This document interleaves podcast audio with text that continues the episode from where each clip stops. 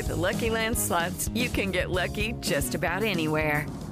This is your captain speaking. Uh, we've got clear runway and the weather's fine, but we're just going to circle up here a while and uh, get lucky. No, no, nothing like that. It's just these cash prizes add up quick. So I suggest you sit back, keep your tray table upright, and start getting lucky. Play for free at LuckyLandSlots.com. Are you feeling lucky? No purchase necessary. Void where prohibited by law. 18 plus terms and conditions apply. See website for details. Previously on Who Killed Amy Mihaljevic. Fifth grader Amy Mihaljevic went to Bay Village Middle School on Friday wearing green pants, a lavender and green sweatshirt, and carrying a denim and red backpack. Police found Amy's bike locked up at school, but they haven't found Amy. Bay Village police and the FBI aren't thumbing their nose at any clues, including the remotest of possible leads. Right now, time is the enemy as the abductor's trail grows colder by the day. No, we have no new developments since yesterday. Uh, we conducted searches today. We had four dogs, a helicopter, uh, approximately 40 police officers, and uh, various law enforcement officers from uh, the Federal Bureau of Investigation. Uh, we had four of our police fire divers out today checking uh, bodies of water in the area, and we have come up with nothing. So that day, October 27th, 89, you know, it was actually a beautiful day. It was a sunny day in, in the area. It was uh, unseasonably warm and um, a typical day in Northeast Ohio otherwise. We love you, Amy. We love you. We support you. We send everything good out of our hearts to you. Send some message, find some way to come home. We don't want to scare our children and think that every adult is a is a dangerous stranger, but we do want them to we want to teach them that it's okay to say no to some adults and it's okay to be actually rude to a stranger if you need to be. Then there was the phone caller who tricked Amy into meeting him. He had apparently tried it before. We immediately took this as a, a as a missing person report and acted that way. But it got more serious as it got dark. I just that was a Friday, and uh, we had a zone meeting down there in Cincinnati, and uh, when I got home here, it must have been about six o'clock at night, and uh, uh Mar- Margaret was at uh, running around. She's like, I said, "What's the matter? Oh? Uh, I can't find Amy. I can't find Amy," and that's how it all began. On this week's episode of Who Killed Amy Mihaljevic, we will take a look at what it was like in 1990, the day that Amy was found, and what was going on in the world during that time. Amy went missing during a volatile time in the world. The Cold War was coming to an end, and the Berlin Wall looked like it would finally come down. From ABC, this is World News Tonight with Peter Jennings. Reporting tonight from Berlin, from the Berlin Wall specifically. Take a look at them. They've been there since last night. They are here in the thousands, they are here in the tens of thousands. There was also another missing child, Jacob Wetterling, which garnered most of the national headlines. Still missing tonight, Jacob Wetterling, age 11. This was one more day of agony for St. Joseph, Minnesota, population 3,200. The kind of place where you don't expect a child to be kidnapped at gunpoint. After Amy disappeared, Margaret Mihaljevic became a spokesperson for Amy and other missing children. She appeared on Sally Jessy Raphael nearly three months into Amy's abduction, and she was very candid with what happened that day. Normally, the children call me at work when they get home from school so that I know they're safe. Um, my, my son called as usual. Um, he said Amy wasn't at home yet. Thank you. Um, I said, well, that's all right. I'd given her permission to stay after school for uh, a choir practice. And the uh, next thing that happened was Amy called. Um, I had assumed she was at home. Uh, nothing seemed highly unusual about the phone call, uh, except in retrospect, of course. Um, I was extremely busy, and sometimes they have a chance to chat too long, so I, I, you know, hung up thinking everything was all right. When I got home from work, my son said, you know, Mom, Amy's still not home. It's so sad to think about all the things that Amy missed. It's not fair to Amy and her family that she was taken before she ever had a chance to grow up. I've always used movies as an escape from the realities of life, and Amy should have been doing the same. The Little Mermaid. I wouldn't miss it. Coming only to theaters this holiday season. As we bid farewell to the wonderful decade that was the 80s, we felt like we were entering a new stage in our lives. 1990 was going to be a brand new year, and while the search was still ongoing for 10 year old Amy Renee Mihaljevic, we as kids had to begin to move on. The stories on the news became less sporadic as each day passed. With each holiday or birthday, the media would trot out to Bay Village to interview the Mihaljevic family and see how they were dealing with their missing daughter. Every once in a while, there would be a news story about a recent Amy sighting or about Margaret going on nationally televised programs to bring awareness to Amy's case. While the Mihaljevics, the investigators, and the volunteers continued searching for Amy, the kids in the area had to get used to the new normal. There were serious consequences if you talked to the wrong people, so it made us all a bit wearier of anyone that we didn't know. We did try and move on with our daily lives as much as we could, but the reality was that Amy was still missing, and we knew that any hope of her coming home alive had already passed. A female jogger was jogging this morning at approximately 7:30, and uh, she spotted something in the field and went off the field and checked, and it was a body. 35 FBI agents were assigned to the Mihaljevic case. 100,000 man hours had been logged. Practically everyone involved in the investigation were clinging to hope that Amy would be found alive. The body of a young female uh, found in Ashland County early Thursday uh, morning has been identified as uh, that of Amy Mihaljevic, age 12, of Bay Village of Ohio. The body has been at the site for a considerable period of time. Positive identification was confirmed by the use of dental records and fingerprints. Initial test results indicate that her death was a homicide. Uh, I can only say that uh, there were stab wounds to the left side of the neck. You say how many? No, I can't say that. Any uh, possibility of sexual molestation? I can't say that at this time. When I met with Mark Mihaljevic, I asked him what that day was like when Amy's body was found. Well, uh, I was at a dealership, uh, and I was called and told that uh, they had uh, found Amy's body, and uh, we all met back at the house there on Linford, and um, the police chief at the time, Bill Garou, uh, I don't know who from the FBI anymore, probably um, Dick Wren, Mm-hmm. and the second pastor in uh, at Bay was there, and me and Margaret, and uh, I might be missing something, somebody, but I think that's who was there. With technology in 1989 not being what it is today, they did a good job of collecting everything. Picked up a number of items, the significance of which we're not sure of at this time, but all these items have been sent to our forensic laboratory in Washington, D.C., and we're awaiting word uh, as to what, if anything, is of evidentiary value and whether or not it fits or coincides with anything that we have previously developed in this case. I asked Chief of Police Mark Spetzel what it was like that day and whether or not he went to the site. I did not. No, I was uh, again. Again, keep in mind I was probably a patrolman with a little less than five years on. Right. So the detectives went down there. The FBI went down there. Um, obviously, the Ashland County Sheriff's Department had jurisdiction because the body was found within Ruggles Township, which is their jurisdiction.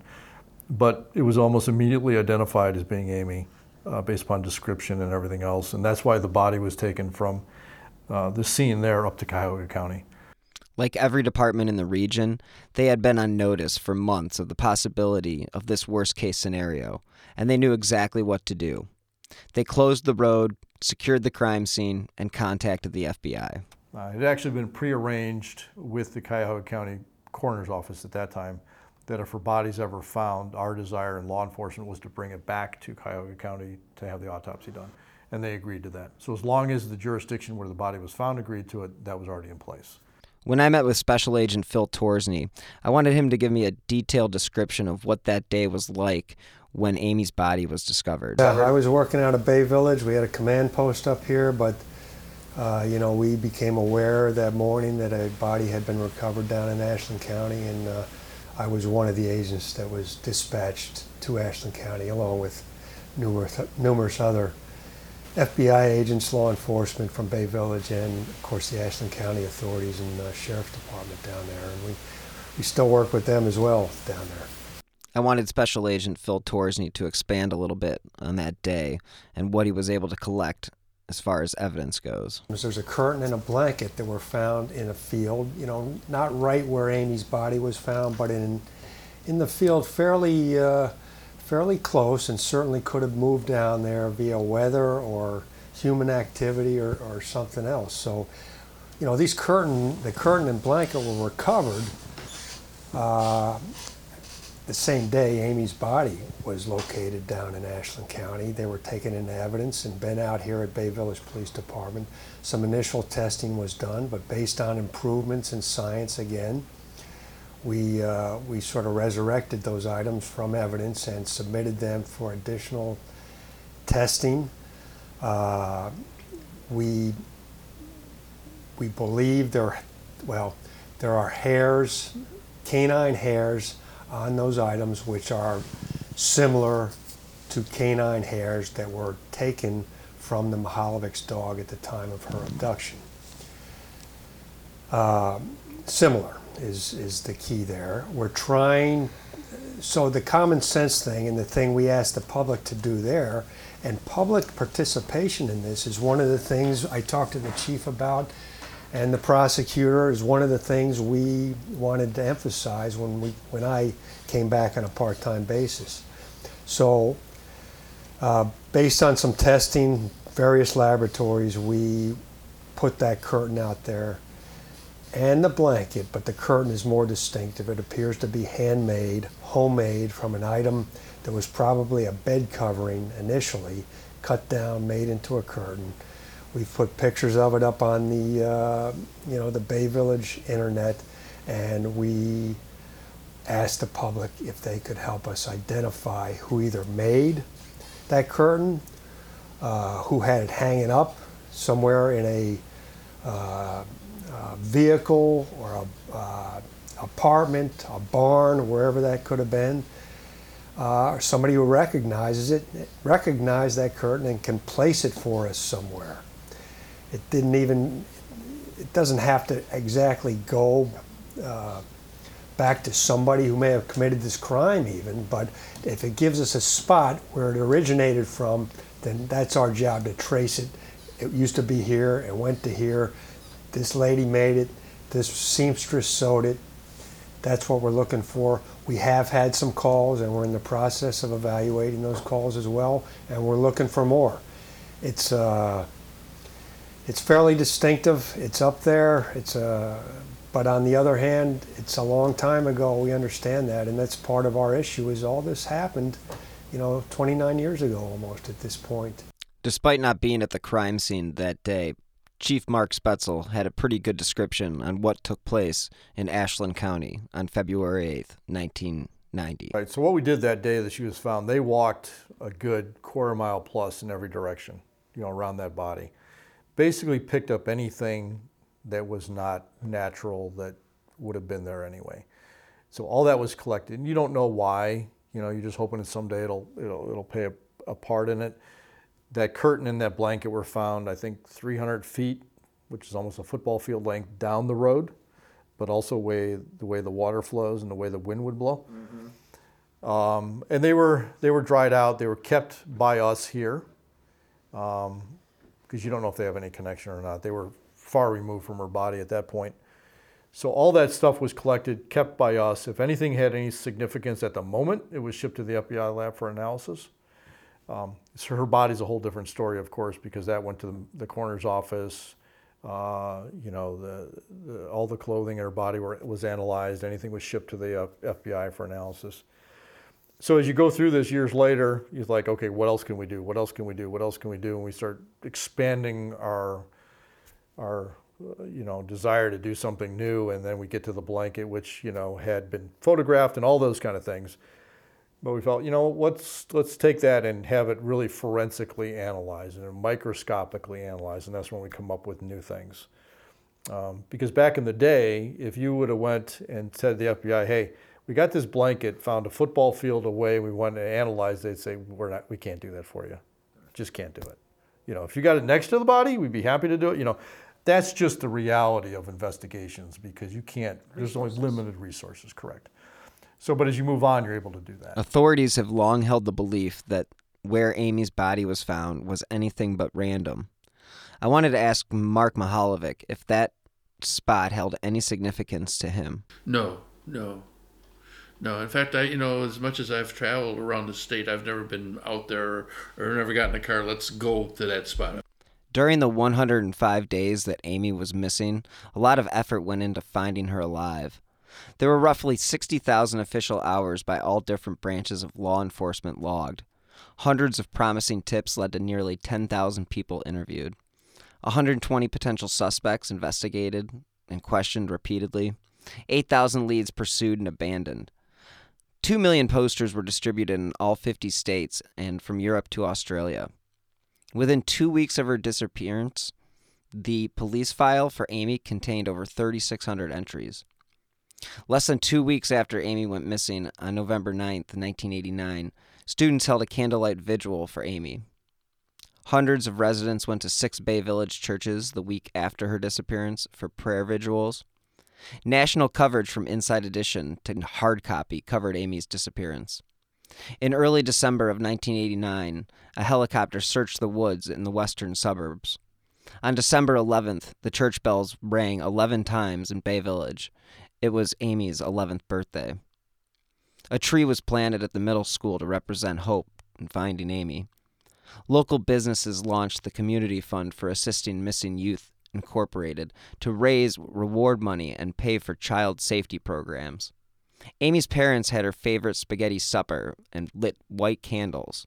It was Amy's 11th birthday. The Mihaljevics had a St. Jude sign, the patron saint of lost causes, in their front yard that read, St. Jude, pray for us. Thank you. Sincerely, your family. The FBI, Bay Village Police Department, and volunteers had spent months searching through fields with dogs while divers searched farm ponds and surrounding bodies of water.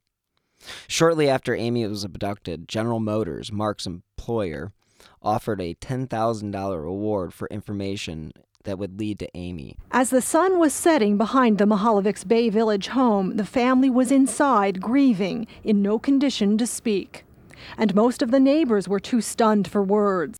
The Bay Village community was obviously shocked and devastated by the news of the discovery of Amy's body. The only thing I want to say to them is that there were rainbows above their house, and that kind of signified to me that maybe she had gone to heaven and she was safe now. At the shopping center where Amy was abducted October 27th, parents with children by their side were saddened but not surprised. Disgust that something like that can, is ha- can happen. Mm-hmm uh, but you sort of were expecting it after such a long time. I just feel really sad.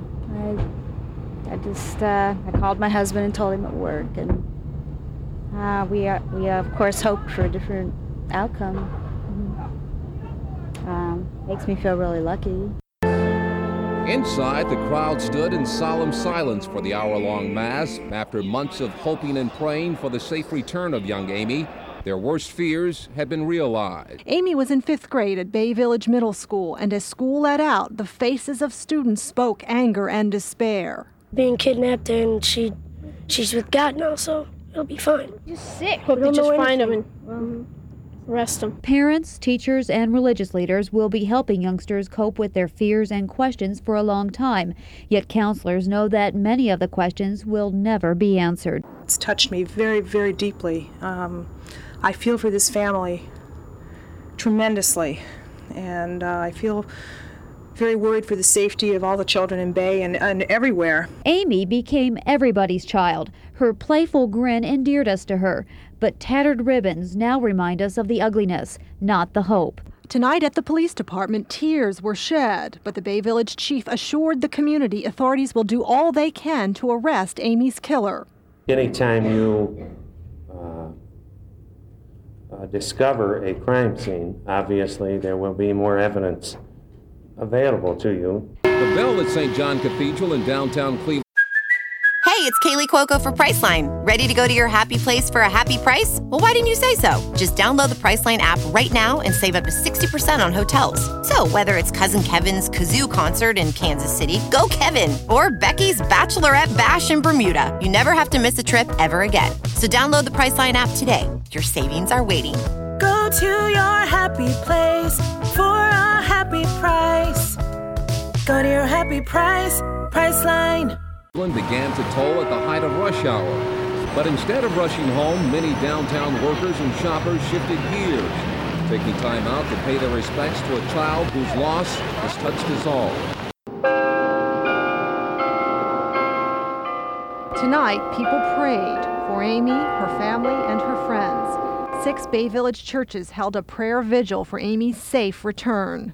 The Cleveland media had covered Amy's case closely for nearly four months, so when the news of Amy's body being discovered came out, they arrived in droves. We've been covering this story now for well over three and a half months, but there are still many, many unanswered questions tonight. Like, number one, was the girl's body put here just recently, or had it been here ever since she turned up missing? Now, people around here, and I've talked to a lot of them this afternoon, tell me that the farmland in this area is a heavily hunted area, and they were hunting through the first week in January. There was no snow on the ground, and the, and the hunters tell me they certainly would have spotted a body laying along the side of the road. Amy's body was found in Ashland County near the Huron County line. That's well to the southwest of the community of Bay Village. Late this afternoon, the Cuyahoga County coroner confirmed that a body found by a jogger this morning on a remote Ashland County road is that of Amy Mahal. Well, Ted, people here in uh, around Nova in this rural area of Ashland County are all asking the question, why tonight? Like so many of us, they've been hoping and praying that Amy Mihaljevic would be found safe and sound. Of course, we all know otherwise tonight. Instead, her body was found lying in a ditch along an isolated stretch of County Road 1181 this morning. It had been 105 days since Amy had gone missing, and the Bay Village community had prepared for this day, with leaders ready to deal with the emotions of the children. Bay Village school officials had made some preparations for this day everyone wished would never come. Teachers tenderly answered any questions the children had, and the middle school added four counselors to its usual two. Parents, teachers, and religious leaders will be helping youngsters cope with their fears and questions for a long time, yet counselors know that many of the questions will never be answered. With the discovery of Amy's body, Mark Mihaljevic believed that this would be an opportunity for the investigators to discover new evidence. The other thing is that once they found her uh, body, I thought, well, now they'll be able to get some information from the body and maybe solve the case. The news of Amy's body being discovered had to have been absolutely devastating to Margaret, as she would appear on local news in the following days. There's uh, frustration because the uh, murder hasn't been found. There's a lot of anger over that, too. I asked Special Agent Phil Torsney if he thought Amy had lived longer than the first 24 hours of being abducted. Well, again, we don't we don't know. I mean, what we have here, we know where she was abducted from. Right. We have the body disposal site. So we had two scenes. We're looking. Yeah, there's a, there's a, at least a, a third spot, and that's that's one of the things that's important about that curtain and that blanket. That's that item is possibly from, you know, that in between spot where this happened, uh, and that's why we put that out there. We're st- if we could ever identify that in between spot, uh, you know, that'd be a home run for us. So, out of those 10,000 suspects or interviewees, you've said that only a few of them can be ruled out.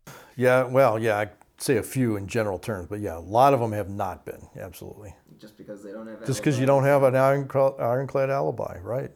So, it could be anybody. Could be any, yeah, could be anybody. And you know, we have talked, and, and your listeners will uh, that know of this will listen because many of the listeners will have been talked to by the FBI or the police. And but what we know is only one person did it. Right. And in the process of signing any kind of crime like this, you talk to a lot of people, and names get attached and publicly put out there of people that have been talked to, and that's somewhat unfair to them Mm-hmm. because again if we just threw 10,000 names out there of people that were suspects in the Mihaljevic case, that targets them. It, it paints a picture of them that maybe is unfair. Um, so that's why we try to keep names quiet. We don't, we don't throw out names. In fact, that's never a good thing to do. Um, but there's certainly people that we've spent more time investigating than others, and others that uh, are just kind of peripheral players, lookalikes, or whatever. Um, but we continue to reevaluate all these things as new information comes available. Or, like I said, we'll reevaluate the case. We'll bring in a fresh set of eyes to say, you know, you look at this. National Center for Missing and Exploited Children. We brought them in to take a look at it. You know, we because we get kind of focused on what we think. Well, what do you think? You haven't lived this. Take a look and tell me what you think. And So we've done that on several cases, and that's provided new information. But um, the same fact pattern, the fact patterns never change. You know, the, the basically that, you know, she was lured to that center uh, to be taken, probably for a sexual purpose, ended up being killed, and her body was found down in Ashland County. Those are facts that are indisputable, and those are the facts we go with to help build that case out. When I was meeting with Special Agent Phil Torsney, it became clear that he really wanted the message to be sent that just because something has been published in the media does not mean that the case has been resolved. Yeah, I guess one of the important things here is, is just because something's been published uh, through some media outlet, whatever it may be, uh, it, it, doesn't mean we're not looking in other directions. And uh, we, we need additional information. It doesn't mean by the publication of that kind of thing and putting out names out there, we have additional information here uh, in addition to what's been published. And we base our investigation on, you know, the facts we have. And a little thing that might not have anything to do with, with what's been published previously in regards to another tip, more information, or another suspect may add to the information we have here and have knowledge of uh, that'll help solve this case. Amy's case has always been surrounded by an infamous composite sketch, and I wanted to get a little bit more information about that sketch from Chief Mark Spetzel. So you've got these two people who saw this, uh, thought it was father, no idea, but just happened to notice it. And I always kind of look at it as this way. It's very similar to like if you're walking down the mall, in a mall, and you kind of bump shoulders with somebody and you look at them and you keep walking. Somebody comes to you a day or two later and says, Hey, I need a detailed description of that individual because he, he did something in the mall that I need to know. Now, factor in the fact that it's a 10 year old that got bumped into and has to provide that description. You know, that's the reliability of that information. And not to say that it's not important, it's extremely important. But what we don't want to see happen is people put all their faith in that drawing. That, hey, if he doesn't look like him, it can't be him, or, you know, vice versa. Uh, but at the time, on October 28th, 29th, that's all we had. So we put out those drawings, um, and what we got was a flood of lookalikes who may be the suspect because they look just like that person. The jawline is the same, you know, the glasses are the same. And we had to go with that because that's all we had. You know, so that general description is probably fairly accurate, but certainly not conclusive one way or the other. The fact that Amy's body was found nearly 50 miles south of where she was abducted was a little abnormal compared to other abductions. Within 30 miles of the abduction site is usually where the victim is found, either alive or dead. It's mind boggling to think that two 10 year olds set into motion the, mm-hmm. you know, the composite sketch that has been prevalent through right. the whole case. And I know that, you know, you, you're right. You end up looking for lookalikes. Sure. And boom, you could go through any yearbook and find somebody in 1989 yeah, yeah. that looked like that. Yeah. Because that was the style in 1989. Absolutely. Bigger right. hair, bigger glasses. Correct. And uh, put on top of that, that no vehicle was seen. So again, since there was no disturbance, there was no violence, they saw Amy with this individual and then they looked away. They continued on their day talking with their friends. No one ever saw a vehicle parked in a parking lot. Nobody saw her getting into a vehicle. Nobody saw her walking towards any type of vehicle. So there is no vehicle description that goes along with this individual. Had you had both, obviously it would have helped, um, but we didn't. And of course, unlike today, back in 89, there's not surveillance cameras throughout everywhere.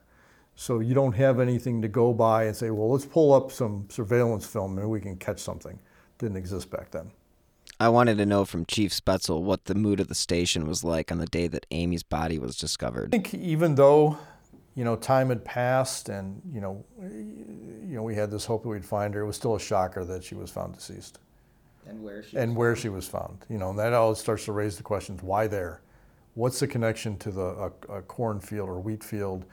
in Ruggles Township in Ashland County. Why, why that? And that in and of itself provides clues. Uh, you know, the, the behavioral people will tell you that there's had to be some familiarity with both places. People don't just drive and place a body. They have to feel somewhat comfortable, even if it's just a place they know of or have been by or something. There's some familiarity. It's not just generally a random location. And then the fact that she was only placed, you know, 15 feet off the roadway um, indicates that that person probably wanted her body to be found at some point. You know, she didn't, he didn't take her back in the woods, burying her in deep hole, never to be found again. That's a good point. So all these, excuse me, all these factors, all these factors of where the body was found, you know, how it was found, all that are, are clues that you generate um, to help you lead you in the right direction. So we're always looking for connections to Northeast Ohio, the Cuyahoga County, and Ashland County, and you know what what might be the connection between a suspect in those two locations, and you know that stuff happens just regularly. It's part of the process. With any case, especially one like Amy's, the answer could come through DNA technology. And I asked James Renner what he thought about the DNA that the Bay Village police possessed. Takeaway from the conversations we've had, I believe what they have is DNA that they recovered from Amy's body that they believe is from the killer, but might have been DNA from a contaminated scene, uh, crime scene, because that where they found her body, there were a number of people before the FBI and police and crime scene people got there that were coming and going and, and moving and, and you know, touching the, you know. Uh, so, you know, are we 100% the DNA we have as the killers? I don't know. I've also been told that the DNA that they do have is not a complete strand, but a segment. So, uh, you know, picture a ladder with a hundred rungs, and each rung is a different color.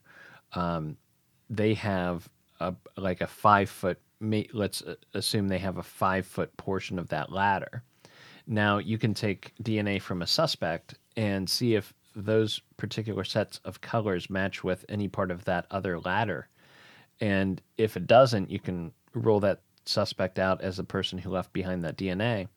But if it does match a five foot section in that other ladder, well, then they're still a suspect. But so is, you know, so are three or four other people. So you you can rule people out maybe, but if you find a match, it doesn't mean that person is the killer. It means they're one of a small group of people, a smaller group of people that could be the killer. When I spoke with Chief Spaetzel a few months back, I asked him about the DNA that they possessed. We do not. We have we have DNA. Uh, I won't get into too much detail, but it's not. We don't have DNA that you can plug into CODIS and come out with a suspect. I'll just leave it at that. Okay. Uh, that would be ideal, obviously, because anymore anybody arrested with a, for a felony, their their DNA is taken, it goes into a database, and every law enforcement officer in the country can search that. Yeah, we, we live in a CSI world. Right. The public does too. Right. And they and think that oh well, there's got to be DNA. There's got to be, and there's not always in cases. Uh, you know, we had a homicide back in uh, 2001 with a, a roofer that was killed on Lake Road, and we had no forensic evidence, and we convicted him completely on circumstantial, great circumstantial evidence, but that's how it was solved. Wow. You don't always have forensic evidence in a case, so you have to use other methods. The difficulty is when the case is cold, I say cold, that's not even the right term, the case is older, that becomes even more problematic because people's memories fade, people die, people, uh, their memory starts to change. I mean, you probably have a recollection of events when you were a kid that if you ask somebody else would be different than your recollection. Somebody's not right, but they're not wrong either because over time things change. And um, so that affects the case as well. The question that is hanging out there is science going to be able to solve Amy's case in the same way that science solved April Tinsley's case, as well as the Golden State Killer? We were on the phone today with scientists, myself and, and some of the detectives, scientists from various organizations, in an effort to take what we have as far as science goes in this case and forensics goes in this case and move forward to, uh, to something that might help us make an identification or a resolution. That's ongoing. It's going to be ongoing for the next until we figure this thing out. Uh, if it takes years or maybe a couple days or a couple hours, but that's been a process that that we've kept up with, I believe, as DNA has progressed, and we continue to keep up with that and make submissions, inquiries, uh, in the hopes that uh, science will help us resolve this case. I asked the chief if he kept a short list of suspects. I do not have a short list. I mean, there are certainly, like I said, people that we spent a lot more time on than others because of the circumstances of their their um, what they've been involved in. And um, but I will tell you that from reading about cases similar to this, sometimes it's the ones you don't expect. It's the ones you're not really looking at heavily. It's easy to look at a known sex offender who likes a girl of that age and say, "Well, it's got to be them. We don't know where he was, but that's got to be the And he one." looks like the composite. Right, he looks like the composite. So, um, but that's kind of the easy way out. You gotta, you gotta, you gotta make sure you know what you're doing and the facts fit in. Um, so that's why it really could be any number of people. And uh, so we never close our mind to a person. And again, we never rule them out unless we got a, you know, ironclad alibi.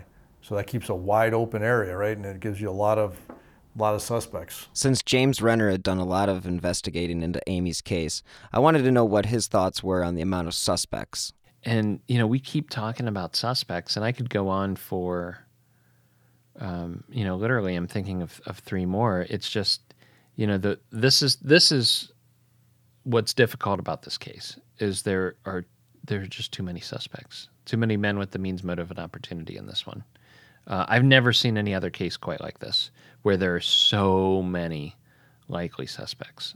Um, which again, you know, it circles back to well, are we dealing with one person here, or are there so many suspects because a handful of them were working together and knew each other, and you know, are we dealing with a, you know, a, a ring uh, of people? I asked Special Agent Phil Torsney what his goal was in participating in this podcast.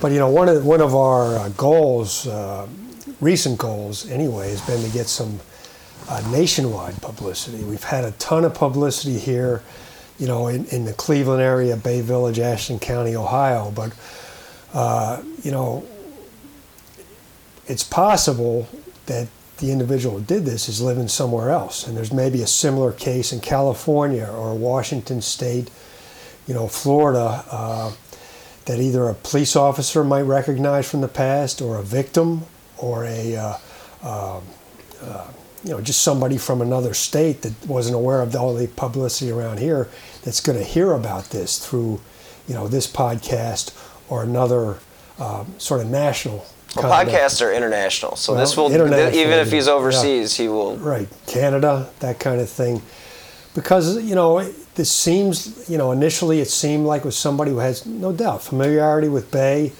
and and you know the rural areas southeast of here southwest of here but it doesn't mean a similar crime wasn't committed somewhere else and there's some officer somewhere who took a report on something like this uh, and that we, we keep looking at those cases throughout the country we've accessed various websites or you know uh, criminal kind of uh, uh, computer sites looking for similar cases with the with the gift and the phone call and the uh, you know the age group of the young girl and that kind of thing. So um, yeah, we're, we're looking nationwide. Could have done this before, something similar before. Could have done it afterwards. Could have gone to prison for something like this for a period of time. Therefore, stepped out of the public eye or stepped out of the uh, potential for getting caught during the time he was in prison. Maybe did 10 years, maybe did two years, maybe did 15, 20, got back out and started doing the same thing in another way. I asked the chief of police how he saw this case being solved. I see it being solved through uh, information provided by the public. I really do. You know, we have a vast amount of information, some of which we can piece together, some of it we can't. So I, I'm really of the belief there's someone out there who has uh, direct or very closely direct information about who did this. Either they heard something, it's a relative, somebody confided in them, you know, uh, deathbed confession, something, someone out there other than the killer knows what happened. That's the person we want to come forward because then they'll be able to provide some clarity to all this information we have. We can, we, you know, we can put it together and make a case. I think that's how this is going to happen. Coming up on the next episode of Who Killed Amy Mihaljevic, we take a deeper look into the suspects and who may have been involved in the abduction and murder of 10 year old Amy Renee Mihaljevic. my mind says going to have seen them. That's called class evidence when you're able to compare, you know, a fiber or something to uh, another uh, item like that. And, and, and that's not 100% like DNA. You know, DNA is pretty much, that's the way it is. But if you have a fiber that looks like this fiber and you're able to connect them to your suspect and your victim, that's great, but it's not conclusive enough to get a conviction. But it provides that thread to tie those together and then you go. You, whatever the, I mean, right? Because it's been unsolved. If it was simple, it'd be solved by now. But whatever the explanation is, it's it's not simple, you know. So, is it that somebody went to get her and somebody else took her? Is it that more than one person was working on? A number of law enforcement officials, including the FBI, were here for tonight's memorial service. In addition to paying their respects, there was also the gruesome outside possibility that Amy's killer might be among those who came to pay their respects.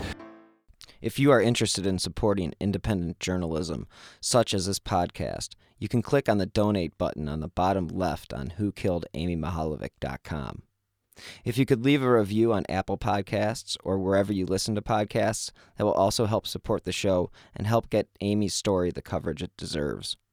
You can contact the Bay Village Police Department at 440 871 1234 if you have any new information. The FBI is offering a reward up to $25,000 for information leading to the arrest and conviction of the individual or individuals responsible for the death of Amy Mihaljevic. Anyone with information concerning the murder of Amy Mihaljevic should contact the FBI at 1 800 CALL FBI. You may also contact your local FBI office or the nearest American embassy or consulate. Thank you for listening. Stay tuned for next week's episode of Who Killed Amy Mihaljevic. With Lucky Land slots, you can get lucky just about anywhere. Dearly beloved, we are gathered here today to. Has anyone seen the bride and groom? Sorry, sorry, we're here. We were getting lucky in the limo and we lost track of time. No, Lucky Land Casino, with cash prizes that add up quicker than a guest registry. In that case, I pronounce you lucky.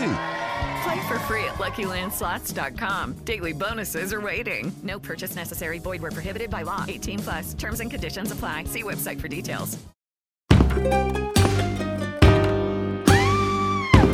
Hi, I'm Sean McCabe. And I'm Carrie McCabe. We are, well, married, obviously, but we're also obsessed with the darker side of things. True crime stories, alien abductions, poltergeists. If it leaves you scratching your head and keeping those lights on at night, we want to hear about it. That's why we host the podcast Ain't It Scary with Sean and Carrie. Every week, we bring our listeners a true story guaranteed to send chills down your spine.